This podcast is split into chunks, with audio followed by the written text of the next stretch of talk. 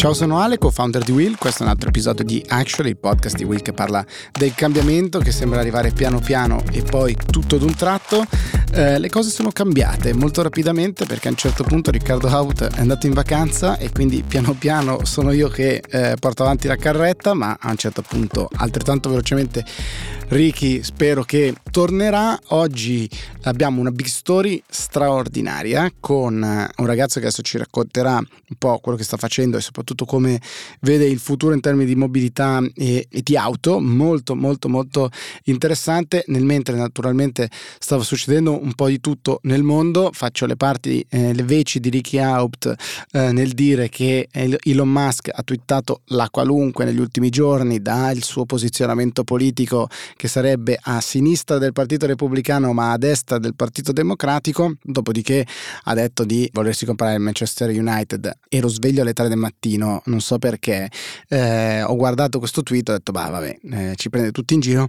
Incredibilmente la mattina c'erano degli articoli di giornale che lo riportavano, direi, non diamogli corda, mi verrebbe da dire, almeno in questi particolarissimi casi, sta succedendo un po' di tutto in termini di mercati, come abbiamo visto, abbiamo raccontato tantissimo il crollo delle valutazioni in borsa, il crollo del mondo del tech, eccetera, le grandi aziende che hanno perso un sacco di soldi in termini di valutazione. In realtà se guardiamo dall'inizio dell'anno siamo ancora sotto, però c'è stato un rimbalzo, diciamo un recupero di quasi il 50% di quello che era stato perso, quindi piano piano insomma un dato positivo nella totale incertezza dei, dei mercati nel capire che cosa effettivamente succederà se abbiamo davanti a noi effettivamente una recessione oppure no, ci sono ogni giorno due approfondimenti in un senso uno nell'altro, sempre più indicatori che dicono che forse sì, forse più in Europa che forse in America, insomma, incertezza, non certo diciamo il sereno davanti a noi, ma qualche potente nuvola. Io direi senza grandi indugi, gingolino e big story. Vai.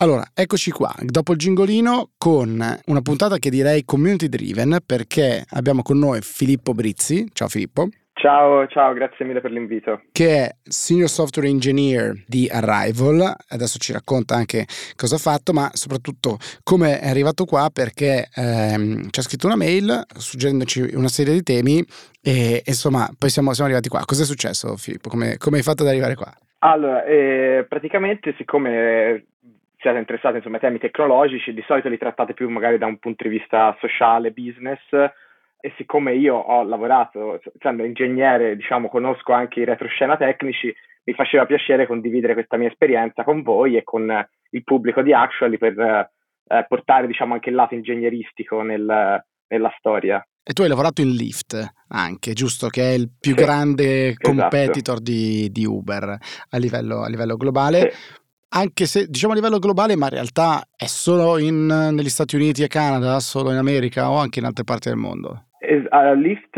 è in Stati Uniti, Canada e credo stesse aprendo anche in Messico. Ok. Non è mai riuscito a fare davvero, diciamo, global? Uh, no, perché mentre Uber è andato molto, molto sull'ampiezza, cioè più servizi possibili, espansione massima, Lyft ha puntato più sulla profondità, quindi mentre Uber è molto eh, lean, cioè molto leggero, non ha molta infrastruttura, Lyft ha puntato più a creare tipo hub fisici per i propri autisti, quindi andare più in profondità e soprattutto, ora poi questo è anche un po' speculazione, eh, stava aspettando di vedere, cioè ha lasciato Uber aprire la strada e ha visto che comunque sono più rogne che quasi benefici e quindi ha detto sai cosa, io mi, mi focalizzo sul mercato americano, rimarrò più piccolo ma eh, qua ho il mio settore, cioè ho la mia quota di mercato e va bene così senza chiudere la strada chiaramente. Certo, naturalmente, naturalmente, anche se anche in America c'erano credo i cartelli con Stop the Stash, perché Lyft eh, sono quelli diciamo con il baffo rosa almeno inizialmente era, era così e quindi c'era, esatto, c'era questa cosa del, esatto. del, mustache stash stop the stash ma non siamo qua a parlare di lift stiamo a parlare in realtà di guida autonoma perché tu sei stato appunto software engineer nella divisione dei eh, veicoli autonomi di livello 5 adesso ci spieghi fra un attimo che cosa vuol dire questo ma eh, sì. diciamo no, al netto dei meme che dicono nel 2020 dovevamo volare e poi nel 2020 eravamo a fare balletti cose o usiamo usiamo diciamo, la tecnologia in, in, maniera che non ci sembra così futuristica come forse ce l'aspettavamo, c'è un'altra cosa che sicuramente aspettiamo da un sacco di tempo che è la guida autonoma. Ehm, a che punto siamo? Primo, eh, cosa vuol dire questa cosa dei, dei livelli e il tuo quinto livello? Sì. E chi sono le aziende che stanno facendo magari maggiori progressi, ma soprattutto dove sono poi queste aziende che fanno i maggiori progressi? Ok, um, allora partirei da a che punto siamo e me la, me la lascerei per ultimo perché la risposta non è semplice. Partiamo dai livelli. Sostanzialmente questi livelli servono a standardizzare eh, i vari step evolutivi dell'autonomous driving, quindi le capacità che ha eh, una macchina a guida autonoma eh, si suddividono su cinque livelli. Quindi diciamo nel caso di Lyft il level 5 era il livello di ambizione, cioè il livello a cui ambivano di arrivare eh, per la guida autonoma. Eh, questi livelli, diciamo, sono stati definiti da un consorzio internazionale eh, per eh, creare un vocabolario comune. E si parte da, in realtà sono sei perché si parte dal livello 0 che è nessuna automazione, poi c'è il livello 1 che è automazione base, quindi immaginati il cruise control eh, delle macchine dove te setti la velocità e la macchina va a quella velocità costante, quindi diciamo è una tecnologia che c'è in realtà già da, parecchi anni. Si sale al livello 2 e si aggiunge eh, il cruise control adattivo, quindi eh, si inizia a percepire, la macchina inizia a percepire l'ambiente intorno a sé, quindi altre macchine, eh, e permette quindi di accelerare e frenare a seconda del movimento della macchina davanti e ha un sistema base di riconoscimento della corsia che permette per esempio di evitare di sbandare e anche questa diciamo, è una tecnologia che è abbastanza comune al giorno d'oggi, eh, ci sono tante macchine che hanno questa tecnologia. A livello 3, ecco, a livello 3 si inizia già, eh, al momento ci sono veramente poche macchine che lo supportano perché si inizia a parlare di eh, già la macchina che inizia a prendere delle decisioni più elaborate, per esempio in autostrada eh, è in grado di sorpassare eh, se vede che la macchina davanti va più lenta. Eh, chiaramente però non è in grado di sorpassare se c'è una macchina ferma in seconda fila e deve eh, oltrepassare la, la carreggiata. A livello 4 eh, invece eh, arriviamo a un sistema autonomo che è in grado di coprire diciamo il 99% dei casi di guida, quindi si ferma al semaforo, attraversa l'incrocio, si ferma se qualcuno attraversa la strada, però ci sono quei casi in cui c'è sempre bisogno del, dell'utente, che può essere il gregge di pecore che si attraversa la strada o il, l'asfalto che collassa, fino ad arrivare poi al livello 5 dove invece diciamo, la macchina è, è esattamente equivalente all'uomo, se non meglio. Perché non fa errori? Non fa errori è impossibile. Certo. Non, non, potrai mai avere un sistema al 100% sicuro. Se, si intende livello 5 quando la macchina farà meno errori dell'uomo. Ok, chiaro, chiarissimo. Beh, anzitutto magari si stanca meno. Allora, diciamo, sicuramente una macchina ha dei vantaggi e degli svantaggi. Uh, il vantaggio è che non si addormenta, non beve, eh, diciamo, è sempre, è sempre, sul pezzo, quindi non, non si distrae. Sì, ecco. È sempre al 100% o quasi. Esatto. Lo svantaggio qual è rispetto a un umano? E qui si entra un po' nel, do, nel dominio del machine learning, che poi alla fine una, la, la, macchina guida autonoma è un, una composizione di tanti modelli di machine learning.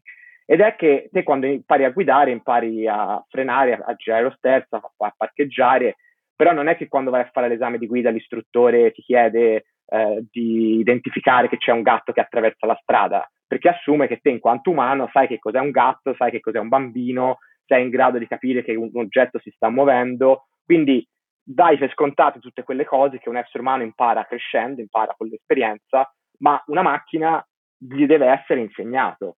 E il problema è che è una quantità di informazioni infinita ed è qui che si arriva un po' al problema di a che punto siamo e per cui è, e per cui è complessa perché diciamo che ci sono molti casi in cui magari in determinate situazioni arri- siamo già a livello 4, magari anche a livello 5, però per testare una macchina non è che gli posso dare tutte le casi possibili che possono mai succedere sulla Terra, perché sono miliardi No? Quindi è questa un po' la complessità che sta, che, su cui si sta lavorando ora. Però se capisco bene, eh, questo è poi dove andremo mm, in un punto diciamo, del quale, come sai, a me piace molto discutere, che è quello della regolamentazione anche perché esatto. eh, entriamo nelle sfide, se capisco bene, del come fai a reagire all'imprevisto e come reagisci all'imprevisto, come prendi una decisione, eccetera, eccetera, eccetera. Torniamo un passettino indietro perché tu prima ci hai fatto racconto sì. dei, dal livello 0 al livello 5, 0 se capisco, sono io col mio pandino che prendo, vado e guido tutto esatto. io. Eh, due sono io con la mia macchina mediamente tecnologica oggi, tre anche forse, eh, che mi dice a quale distanza, anzi due, a quale distanza sono, gli dico tieni 200 metri a quella di prima e lui va fino a che insomma la macchina va fino a che tieni 200 metri. Esatto. Eh, poi mi ha detto anche che siamo tra il 4 e il 5. Allora, quando Elon Musk fa le sue varie sparate che dice full self-driving car in qualche, in qualche mese, ci siamo, non ci siamo, Tesla ce l'ha, Tesla non ce l'ha, fra quanto secondo te vedremo effettivamente delle macchine o delle Tesla, se sono i più avanti, senza conducente sulle nostre strade? Allora, questa è una domanda a cui nessuno ha la risposta e che chi ti dice che ha la risposta sicuramente sta mentendo. Quasi quasi farei un passo indietro se non ti dispiace. Vai. E prima di rispondere a questa domanda ti farei una panoramica su quali sono eh, i vari aziende che lavorano e come stanno approcciando il problema, perché secondo me se si capisce come ogni azienda sta approcciando il problema, poi è anche più chiaro spiegare a che punto siamo. Certo. Allora, ehm, al momento, al giorno d'oggi, ci sono circa 12, 13, forse si arriva a 15 aziende che lavorano, più che aziende direi proprio gruppi di lavoro sull'autonomous driving, che si dividono in due macro gruppi. Eh, le aziende produttrici di auto, quindi BMW, Stellantis, Volkswagen, e le big tech. E questa è una divisione molto, molto, molto importante da fare, perché eh, l'approccio è anche abbastanza diverso. Per fare proprio 5 secondi un excursus sulla storia di come siamo arrivati a questo punto, diciamo che l'autonomous driving è partito a metà degli anni zero eh, con DARPA Challenge e Google, quindi con Waymo, che è eh, la, la, spin-off di Google, e all'inizio eh, fanno questa demo dove c'è la macchina che gira per il campus da sola, passa i semafori, gli incroci e tutti sono incredibilmente emozionati perché sembra che la tecnologia sia lì, cioè che basti poco che si possa, che si possa toccare con mano. Quindi si, si, crea un incredibile hype, gli investitori si buttano a cannone uh, sul, su questo e nascono start-up come funghi che lavorano in autonomous driving. Col tempo ci si rende conto che il problema è molto più complesso, esattamente per quello che dicevamo all'inizio, perché è difficile creare una macchina che funziona sempre. È facile farlo che funzioni l'80% delle volte, ma il, il rimanente 20% è più complicato del precedente 80%. Quindi, diciamo, queste startup hanno iniziato a fondersi, alcune hanno fallito, e poi sono arrivate le case automobilistiche che hanno comprato molte di queste startup. Cioè la maggior parte delle case automobilistiche non hanno team di sviluppo per la, la guida autonoma all'interno dell'azienda, ma diciamo, sono sempre eh, spin-off startup che hanno acquisito e che comunque tengono separate. E questo è collegato al motivo per cui perché una domanda anche interessante è perché le big tech sono interessate alla guida autonoma, cioè perché Apple, Google che fanno telefoni lavorano sul, sulle macchine a guida autonoma? Perché è un problema principalmente software, cioè una macchina a guida autonoma da un punto di vista di hardware ha veramente pochissima innovazione, cioè una macchina a guida autonoma è una macchina normale con delle telecamere, in cui sono state aggiunte le telecamere e altri, e altri sensori, però da un punto di vista di ricerca cioè, è risolto quel problema. Il problema che rimane da risolvere è il problema del software. E chi meglio di una big tech è in grado di risolvere un problema software che soprattutto si risolve col machine learning e per cui Google, Amazon, Apple hanno l'infrastruttura e il know-how per approcciare il problema.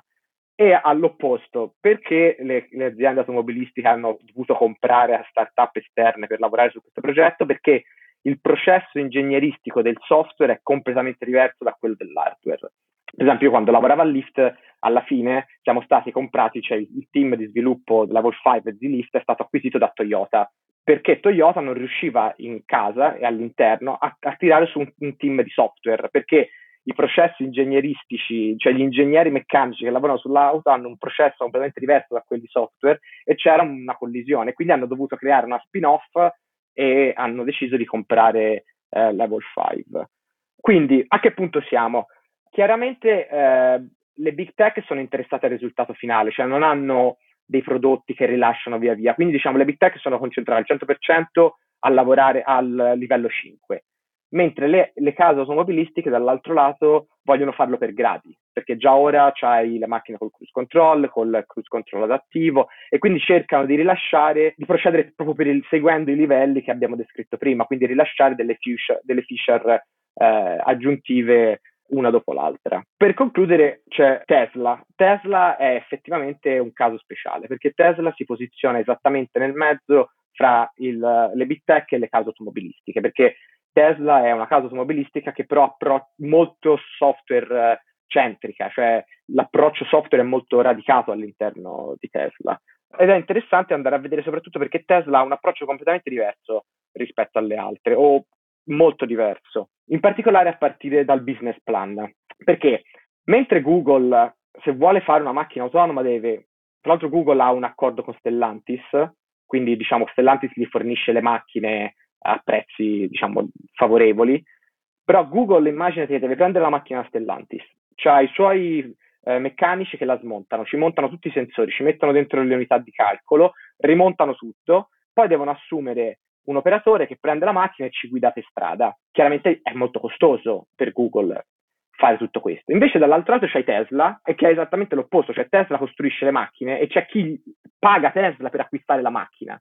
No? Quindi a Tesla ci guadagna a creare una macchina guida autonoma. In più ha, ora non so esattamente quante macchine abbia venduto Tesla, ma milioni di macchine che girano da sole, cioè da sole con il guidatore, ma che non devono pagare loro, non devono controllare loro e gira per, per il mondo raccogliendo dati. Ora, sulla questione dei dati magari ci arriviamo dopo perché anche quello è un nodo molto importante. Però è, è, molto interessante quello che tu dici, cioè siamo noi gli operatori che guidano per, per Tesla al esatto. posto di quelli che Google ha eh, esatto. assunto. Però è un po' anche forse quello che dicevi prima del, eh, del produttore tradizionale dell'auto, cioè il rilasciare piano piano delle feature vuole anche dire però come dire, avere sempre più dati, no? E, e piano piano su comportamenti sì. di guida, eccetera. Anche questo molto più lento va in quella, in quella direzione, forse. Bravissimo, infatti diciamo, è, inter- è interessante perché fino a due o tre anni fa tutti prendevano in giro Tesla per questo approccio, perché apro una piccola parentesi, chiaramente questo approccio di Tesla ha degli svantaggi. Gli svantaggi principali è che non controlli dove raccogli i dati, perché una volta che ti hai venduto la macchina, l'acquirente va dove gli pare, quindi non hai controllo. Secondo, devi fare un sacco di trade-off sui sensori che ti inserisci nell'auto. Per esempio, il LiDAR, che è questo sensore che cioè, ti immagini una telecamera, ti ritorna il colore, no? Fa una foto, i pixel sono il colore del mondo che vedi. Il LiDAR invece ti ritorna la distanza dei punti. Quindi sono sensori molto importanti per la guida autonoma perché ti dicono in ogni istante tutti gli oggetti che hai intorno a te. Non è in grado di dirti che oggetto è, ma sai che c'è un oggetto a 3 metri,55 centimetri. Però sono sensori che costano un sacco di soldi, tipo quello che costa meno costa sui 10.000 dollari e una macchina autonoma di media ce n'ha 5. Quindi chiaramente Tesla il costo, se, lui, se usassero questi sensori, il costo della macchina raddoppierebbe e non gliela comprerebbe nessuno. E fa ridere perché c'è Elon Musk che su Twitter continua a dire che chi usa il LiDAR è stupido, è destinato a fallire, quando in realtà loro non la usano per un semplice problema di business, non perché veramente non lo vogliono usare. Quindi anche questo, per ritornare anche a Elon Musk e le sue dichiarazioni, vanno sempre prese con le pinze. Beh, ma senti, l'altro giorno voleva comprarsi il Manchester United, quindi va, va preso sicuramente eh, con esatto. le pinze. Andiamo, ehm, facciamo, facciamo, un salto, andiamo alla parte quella della regolamentazione, che è un po' dove arriviamo, perché sì. eh, e, e, così poi chiudiamo qua, ma è un aspetto gigantesco naturalmente, perché la macchina si è addestrata nel frattempo, siamo passati a un livello 4, arriviamo a un livello 5, però qualcuno deve autorizzare che questi mezzi siano per strada e eh, per l'autorizzazione che, diciamo, che, che ci siano mezzi di questo tipo, immagino qualcuno si deve prendere una responsabilità di qualcosa diciamo, di, di, quando qualcosa andrà storto, di quel, di quel 20% a cui tu eh, facevi magari riferimento prima esatto. o, o fattispecie anche naturalmente più, più limitate. E poi c'è il tema legato alla regolamentazione della scelta etica, diciamo così, cioè eh, io vedo il gatto e la signora che sta attraversando, non so, sbando e prendo una decisione, salvo la, la signora e semmai sacrifico il gatto, adesso non so, adesso mi sono attirato le ire del, degli animalisti. ehm, però la macchina invece che scelta prenderebbe, eh, credo che anche questo sia uno dei punti che poi vanno a finire nel tema della regolamentazione. Esatto. Allora, partiamo dal presupposto che io non sono un esperto di regolamentazione, quindi posso dare qualche spunto eh, e basta. Però, allora, diciamo, come si diceva prima, le macchine autonome subentreranno quando si riuscirà a dimostrare che sono migliori dell'uomo alla guida. Il problema sta tutto lì. Come si fa a dimostrare che una macchina eh, è migliore dell'uomo? E seconda di poi, quel punto che te dicevi del gatto è anche un punto cruciale perché quando un uomo, eh, una persona eh, guida, rimane al suo libero arbitrio la scegliere fra il, il gatto o la, o la, signora. Una macchina è deterministica, cioè te puoi fare una scala di valori in cui dire gatto vale 1, signora vale 2, bambino vale 10, chi è che si prende la briga di stillare una tabella in cui si dà il valore al, alla vita o, o, agli oggetti? Questo è un problema che fortunatamente io sono ingegnere, quindi non mi devo porre e lascio ai filosofi, sociologi e politici. Però sì, perché sostanzialmente te avrai un, una, un, un, comportamento deterministico, cioè questo è un concetto molto interessante rispetto a, all'uomo e quindi te puoi scegliere a priori che cosa vuoi che succeda, perché sicuramente ci sono dei casi in cui se contemporaneamente attraversa la strada un bambino e un gatto, te devi scegliere eh, cosa fare. Um, quindi insomma è tutta una questione ed è per quello che ancora è complicato. E dall'altra esattamente è chi è che si prende responsabilità se c'è un incidente, cioè anche casa produttrice eh, di macchine, tipo Google, che comunque per esempio in, in certe c- città americane, tipo San Francisco, Phoenix, è molto forte perché ha mappato per bene eh, il territorio, ci ha guidato milioni di, di chilometri, quindi è, è, sicura e con risultati tipo ha fatto 23 incidenti in 2 milioni, minori, eh, quindi no, senza feriti, in 2 milioni di miglia guidate, quindi cioè, siamo molto maggiori in termini di performance rispetto a un essere umano, però allo stesso tempo eh, quando poi di, avrai centinaia, migliaia di queste macchine in giro, incidenti succederanno. Chi paga le assicurazioni? Insomma, queste sono, sono le domande, diciamo, a cui bisogna, bisogna rispondere per sapere quando avremo la guida autonoma. E poi, scusa, aggiungo l'ultima cosa, di, di, sicuro questa sarà una cosa molto incrementale, cioè avremo test a Phoenix, perché Phoenix è una città abbastanza semplice, diciamo con le strade squadrate, senza troppo traffico, poi magari farai un altro test in un'altra città, quindi cioè, sarà tutto un, progresso, un, processo molto molto incrementale. Ecco, ti stavo per chiedere proprio questo, cioè la fase, la fase di ibrido a me fa più paura rispetto a quella in cui un domani saranno tutte auto a guida autonome, me le immagino quasi su dei binari più prevedibili e più facili, no? invece la fase in cui ci sono io spericolato eh, che mi viene un colpo di sonno e alt- invece tre macchine a guida autonome, questo è più complicato oppure la mia mente da laureato in scienze politiche che non ci capisce niente di machine learning? Allora, diciamo, se tu potessi costruire una città da zero chiaramente potresti fare così tanti scorciatoie, potresti mettere i binari, cioè potresti fare la, l'infrastruttura in modo tale che la macchina segue un binario, diciamo, tipo i fili magnetici che ci sono, la tranvia, cioè potresti avere, fare tante eh, scorciatoie che ti semplificherebbero così tanto la vita, però questo chiaramente non è fattibile, non è nemmeno pensabile che te reinventi l'infrastruttura di tutto, di tutto il mondo. Quindi già ora le macchine, eh, ed è anche quella la cosa per cui ci sta volendo così tanto tempo, sono costruite per funzionare insieme all'ubriaco che buca lo stop o il vecchietto che va a due all'ora, eh, senza spesa per i vecchietti. Però, quindi in realtà comunque già da ora è chiaro, è chiaro a tutti che per essere eh, messe in commercio le macchine guida autonome devono essere in grado di funzionare, coesistere con le macchine normali. Certo, anche nell'imprevisto del, dell'essere umano nel, nel sistema ibrido.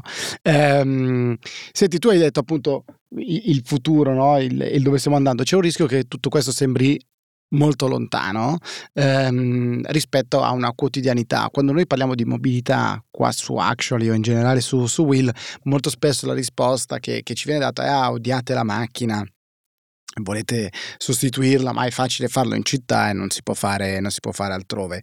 Eh, effettivamente ho passato qualche giorno fuori, fuori dalla città, in campagna, e, e dire, le, le, distanze, no? o me la sono fatta in bicicletta, però non, non, sempre avevo la gamba di farmi qualche chilometro di bici, oppure prendi, prendi la macchina. Qual è, diciamo, nel futuro il ruolo della macchina, la macchina nella città? Allora, secondo me bisogna partire da un, un dato che è quando te prendi un taxi o un Uber o qualsiasi sistema di ride sharing, il, ora non ti so dire il numero esatto, però diciamo il 90% più o meno del prezzo che te paghi va all'autista.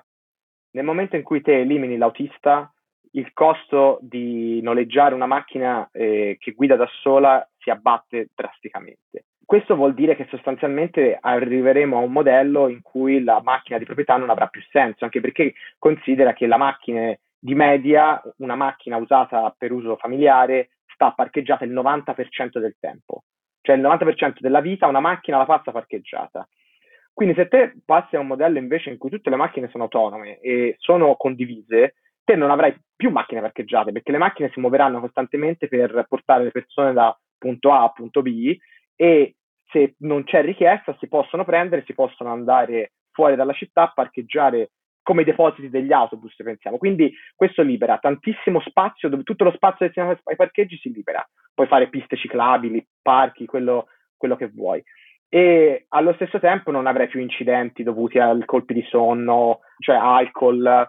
E anche se devi andare in campagna, avrai la tua macchina che ti porterà in campagna e probabilmente in campagna magari te la terrai tutto il giorno, ti costerà un po' di più, però se pensi a quanto è ora il costo eh, di una macchina è, è, esorbitante e te avrai, quindi queste macchine avranno, se magari ora una macchina familiare fa 200.000 km in 10 anni, avrai delle macchine che faranno 200.000 km in un anno, quindi l'utilizzo sarà molto più intenso, quindi sarà molto più efficiente, anche la produzione sarà più ottimizzata. Insomma, diciamo, si riuscirà a ottimizzare tutto e, e, scomparirà il concetto di macchina di proprietà. Avevo visto tempo fa un video di questo professore che diceva, eh, faceva tutta una serie di esempi per spiegare no, come tutto stia diventando una software company, prima di tutto una data company, prima, prima che quanto altro, e a un certo punto diceva Ah, c'è un futuro non troppo lontano nel quale una macchina a guida autonoma mi prende, mi porterà in campagna dove là tengo la mia macchina col cambio manuale e ci faccio quattro giri, come oggi prendo la mia macchina, vado in campagna e faccio quattro giri sul cavallo che prima era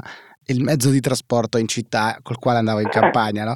Quindi probabilmente... Questo è un punto di vista molto interessante, sì, sì, esatto, cioè diventerà un, un hobby andare in macchina più che un bisogno. Esatto, esattamente, che ci trasporterà questo, questo affarino um, autonomo appunto che a quel punto non ha, non ha, molto più senso che sia solo mio ma può essere efficientato. Filippo, è stata una chiacchierata super interessante, grazie mille davvero A per averci iscritto, B per essere eh, venuto a parlarne, se hai voglia noi ti reinvitiamo molto volentieri perché questi sono temi che ci appassionano e ci affascinano moltissimo. Grazie mille assolutamente anche perché in realtà ci sono anche tante altre cose eh, da dire, quindi se vogliamo continuare l'approfondimento sono più che felice di tornare. Fantastico, grazie mille, ciao a tutti. Grazie mille, ciao.